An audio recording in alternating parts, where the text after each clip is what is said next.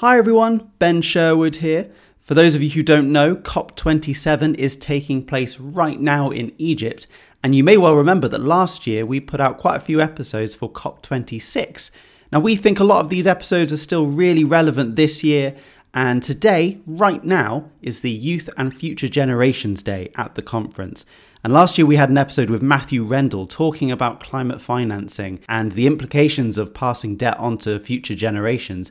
And we still think this is a great listen. So please sit back, relax, and enjoy Matthew Rendall's appearance last year.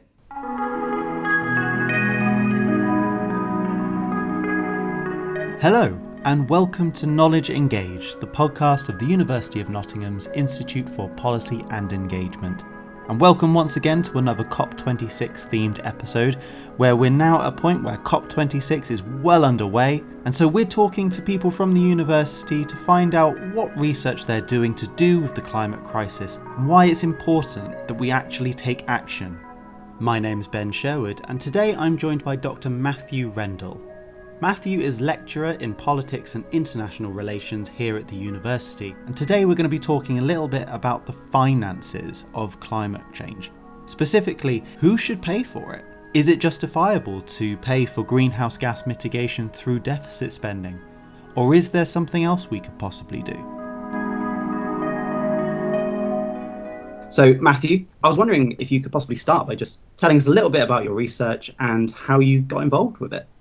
Yeah, the way I came to these questions is fundamentally that I'm interested in things we can do that could affect people for a long, long time. Yeah. So if we don't destroy ourselves and survive as a species, we could potentially have trillions of people in the future.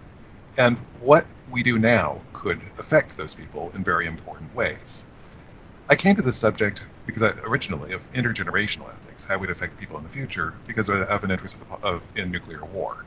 My mm. background is in international relations, and I was impressed by the fact that what we do, uh, if we start a nuclear war, we could be affecting people for hundreds, thousands of years into the future. Yeah.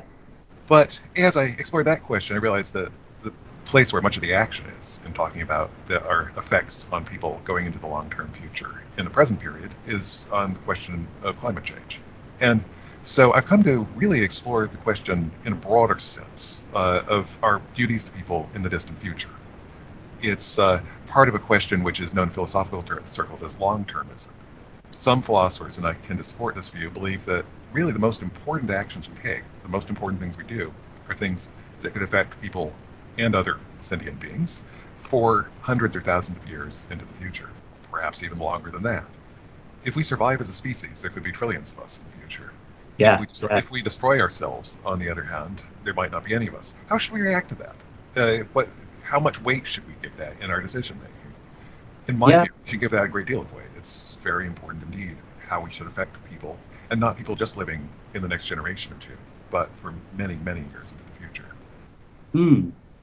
Yeah, yeah, and that, that is obviously something that a lot of people really focus on when it comes to climate change. It's like, oh, what are we leaving for the next people? What kind of planet are we are we leaving them to? I don't know, pick up the pieces or just put up with.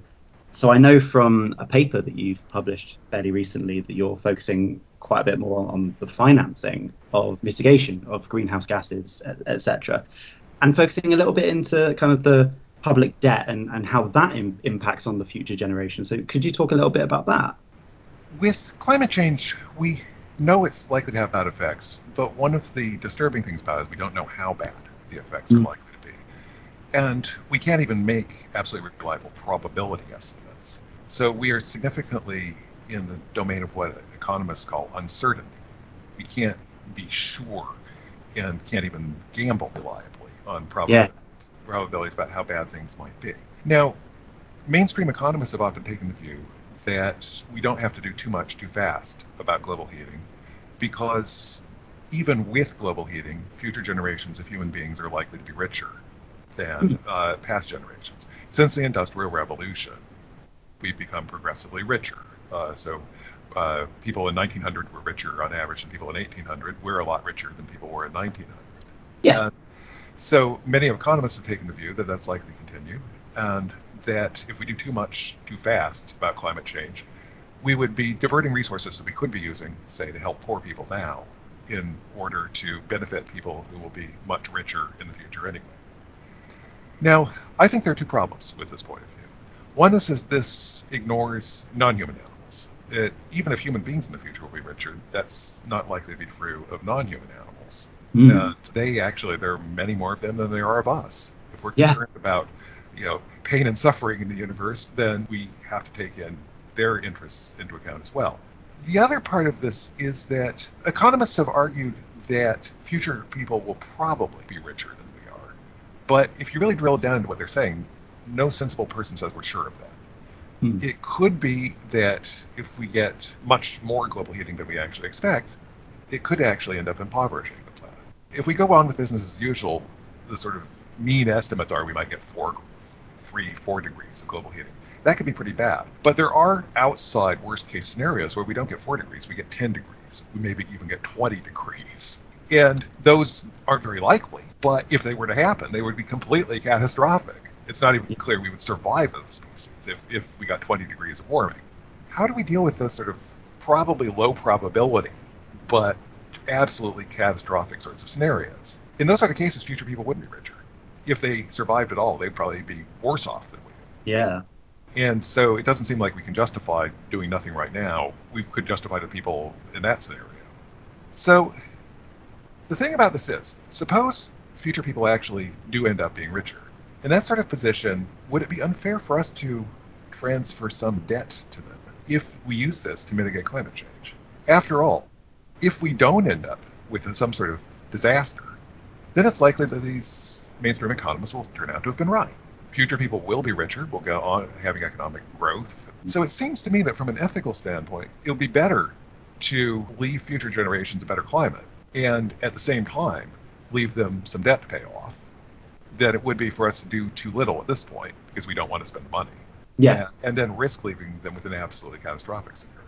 Well, I'm assuming, obviously, can't speak for every single person present or yet to be born, but finance, depending on who you talk to, can seem very real or very arbitrarily made up.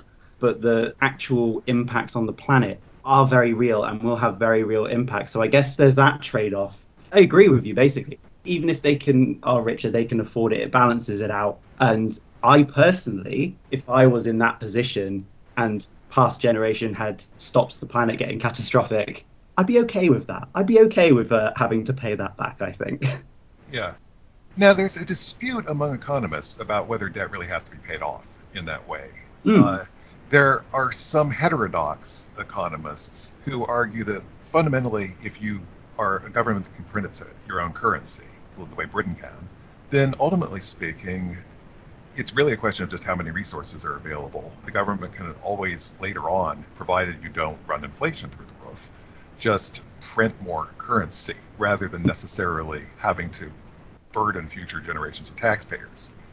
I'm not an economist, it's hard for me to judge those sort of arguments. So I've adopted a more sort of conventional conservative sort of assumption that in fact future generations might indeed have to bear the burden of the debt and pay it off. The question then is, is would that be in some sense unfair for us to do that? And John Broome, who was White's professor of moral philosophy at Oxford until he retired a few years ago, has argued influentially that rather than do too little about climate change, it would be better for us to run public debt in order to mitigate it. So making the same argument I've been making here. Now, Broome sees this as a moral second best. He thinks it would be actually better if we would really sort of uh, get our act together and spend on this now. What distinguishes my arguments is partly that I've argued that actually it's not clear to me that's even better from a moral standpoint. Given that if future people really will be considerably richer than we are, as economists have tended to assume, then I think we could actually quite defensively leave them some debt to pay off. I don't think this would be a terrible injustice. Mm. And that is actually an argument, the sort of point of view which, especially uh, in sort of the 1940s and 1950s among economists, was widespread. That mm. the many economists believe it was it was defensible to leave debt to future generations. James Tobin, for instance, known for the Tobin tax proposal, uh, yeah. argued that it could be quite defensible to leave a burden of debt if you're doing it for a justified sort of purpose. Fighting you know, World War II to fight off the Nazis, preventing global heating. These are things where it's really uh, not something we need to apologize for, leaving some burden to future generations. Uh, they can we can reasonably expect them to help us out with dealing with the problem. I think that's fair. I think that's a fair assumption. So, so we, we go on the assumption then that we might leave this debt to a future generation. I know you've also been looking at what the potential best use for that public debt might be. Something I should mention here is the article which uh, we're discussing in question, which I published recently in the Journal yeah. of Climate Policy, what is partly concerned to try to refute the claim there's something immoral about leaving debt to future generations. But another objection that some people have made is simply that it's not feasible for us to shift burdens to future generations. We have only resources that we have now. So, hmm. as various critics have pointed out, we don't have time machines where we can move resources from the future to the present.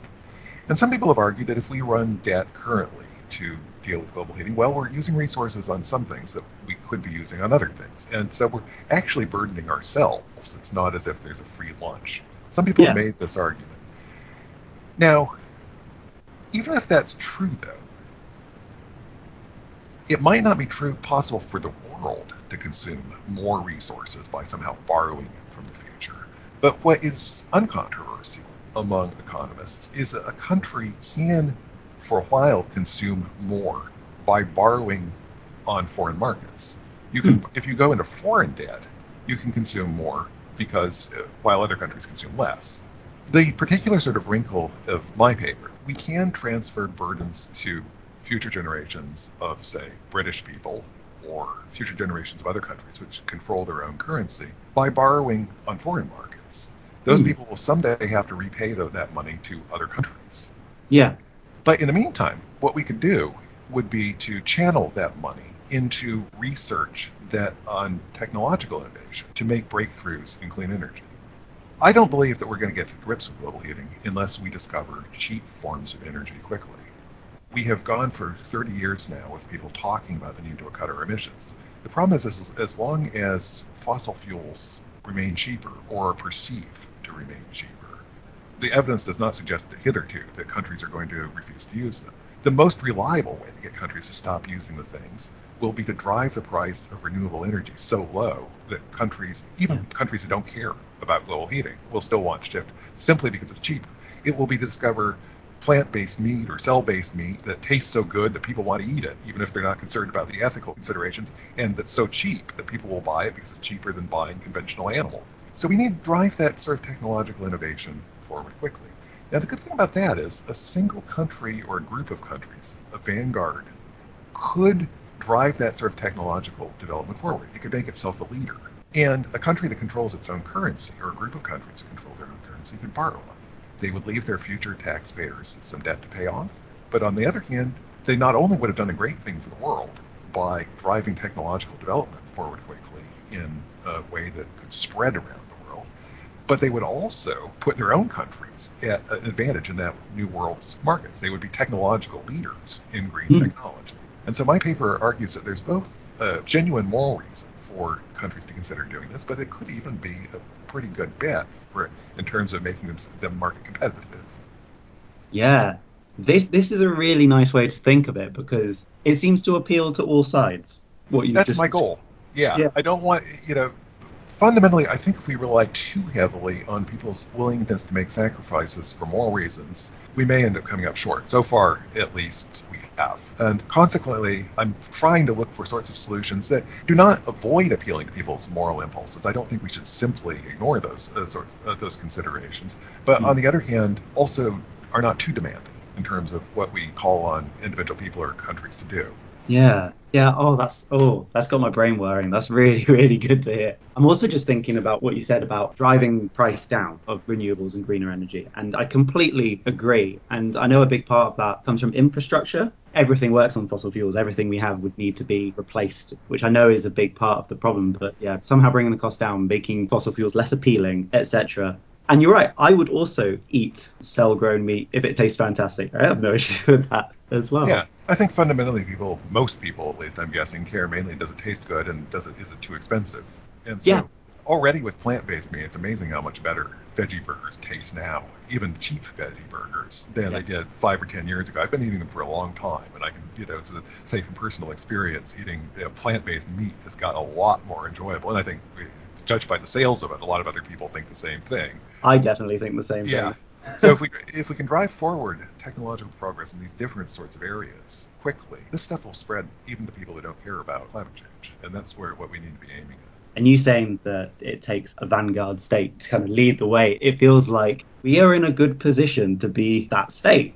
Well, I think there's a significant resistance in Britain to the idea of big public projects that are funded by things like public debt, uh, as in the United States. Those are both uh, countries which are influenced highly by sort of austerity you know, oriented free market economic sorts of ideas, which to me I think don't help with thinking about these sorts of things. Back in the 1940s and 1950s, when people were still more influenced by the experience of the Depression and Keynesian economic ideas and so forth, there was more of a willingness to sort of recognize that the state can legitimately step in, run deficits for investment in important sorts of public projects that will benefit both present and future generations.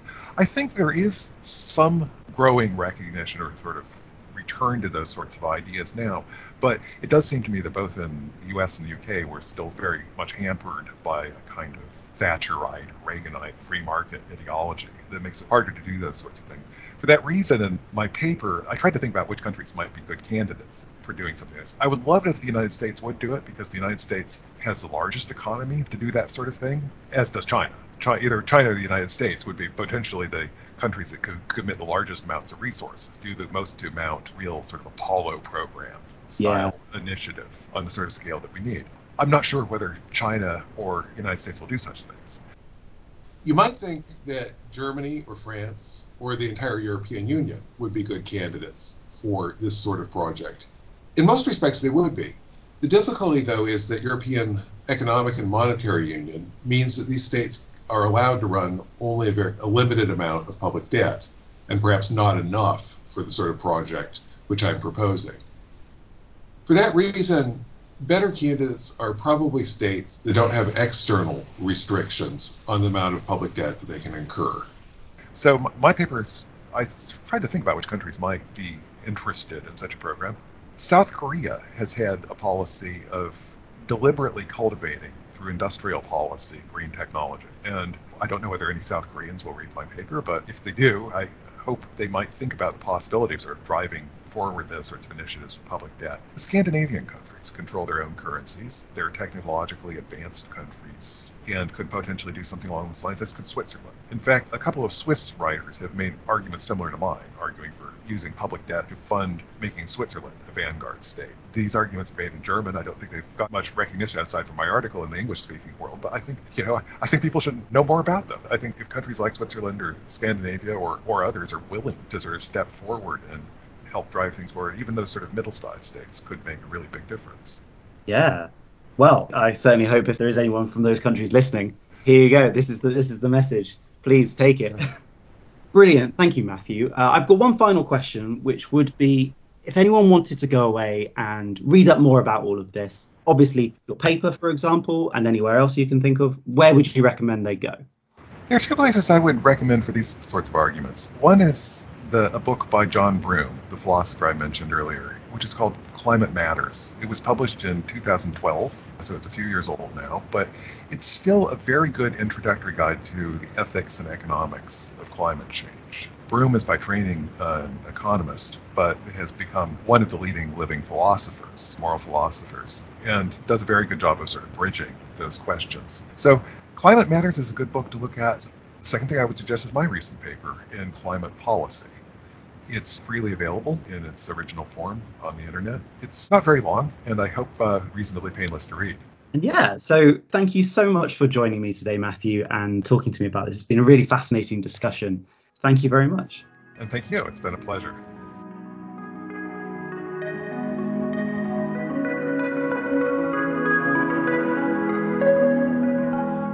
For listening to Knowledge Engaged. If you'd like to find out more, please do look in the show notes to this episode where you'll find all of the links that were discussed in this episode. Thanks for listening.